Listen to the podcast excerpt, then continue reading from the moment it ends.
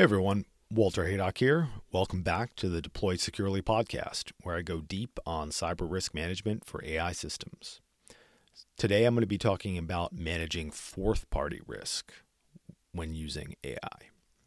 So, having a consistent and logical framework for managing information security risk from third and greater parties is harder than it seems, as I've written and talked about in the past. And AI unfortunately makes the problem even more challenging. That's why having a policy that extends throughout your entire digital supply chain is so important. Otherwise, you're just going to be playing whack a mole. For example, suppose if you ban processing confidential information with third party generative AI tools. I think this is a fairly restrictive approach and wouldn't recommend it, but if that's what your risk appetite dictates, then do what you need to do. Unfortunately, it's quite possible that your already approved tools which are not themselves generative AI platforms, are integrating it into their capabilities. And this can introduce fourth party AI risk, like in the case of Asana, which integrates several AI providers to process both the titles and contents of your tasks.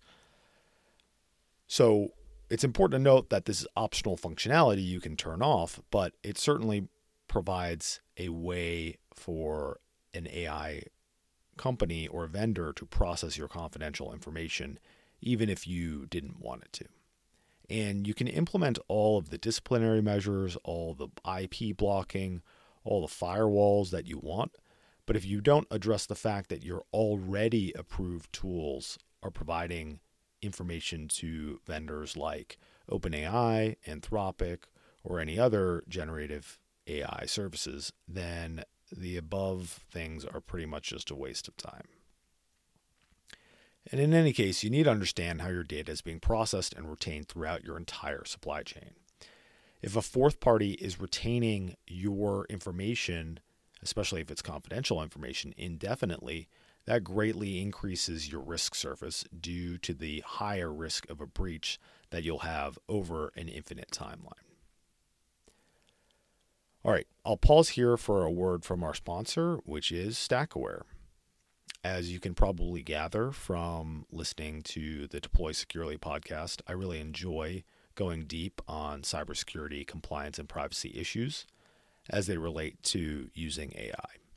And what I've started doing is helping organizations identify and manage this risk as part of a structured assessment process. So if you're interested, please go to stackaware.com. You can get all the details on what an assessment looks like.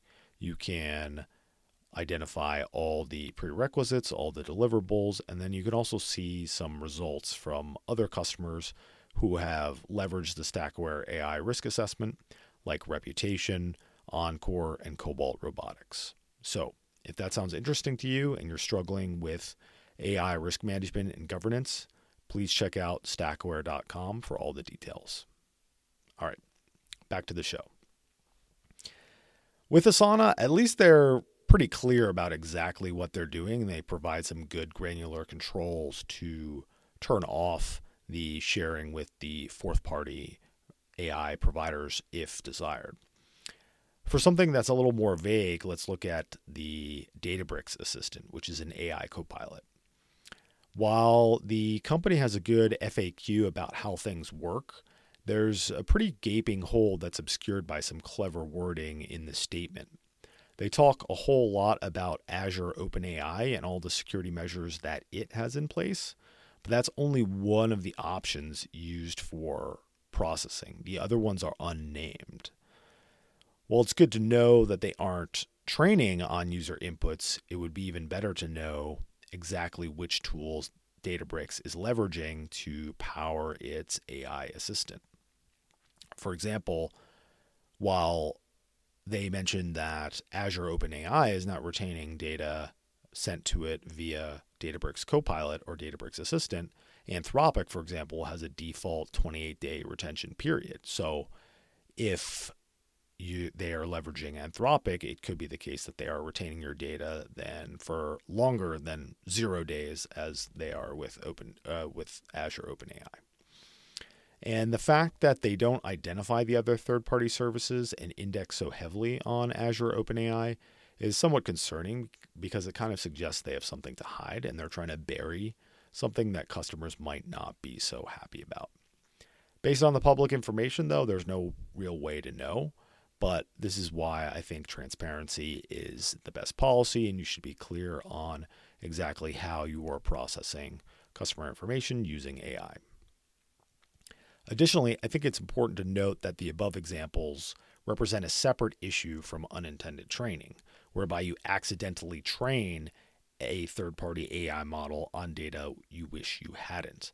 I'm just talking about processing and retaining sensitive data. And this is something that basically every organization already lets third parties do, unless you're running your entire infrastructure on your own hardware.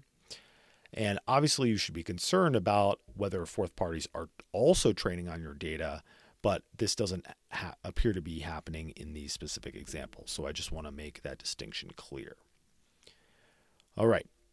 That's all for this episode of the Deploy Securely podcast. I really appreciate you taking the time to listen. And please like, comment, and subscribe if you find this useful and want to keep getting actionable AI security information. Thanks a lot.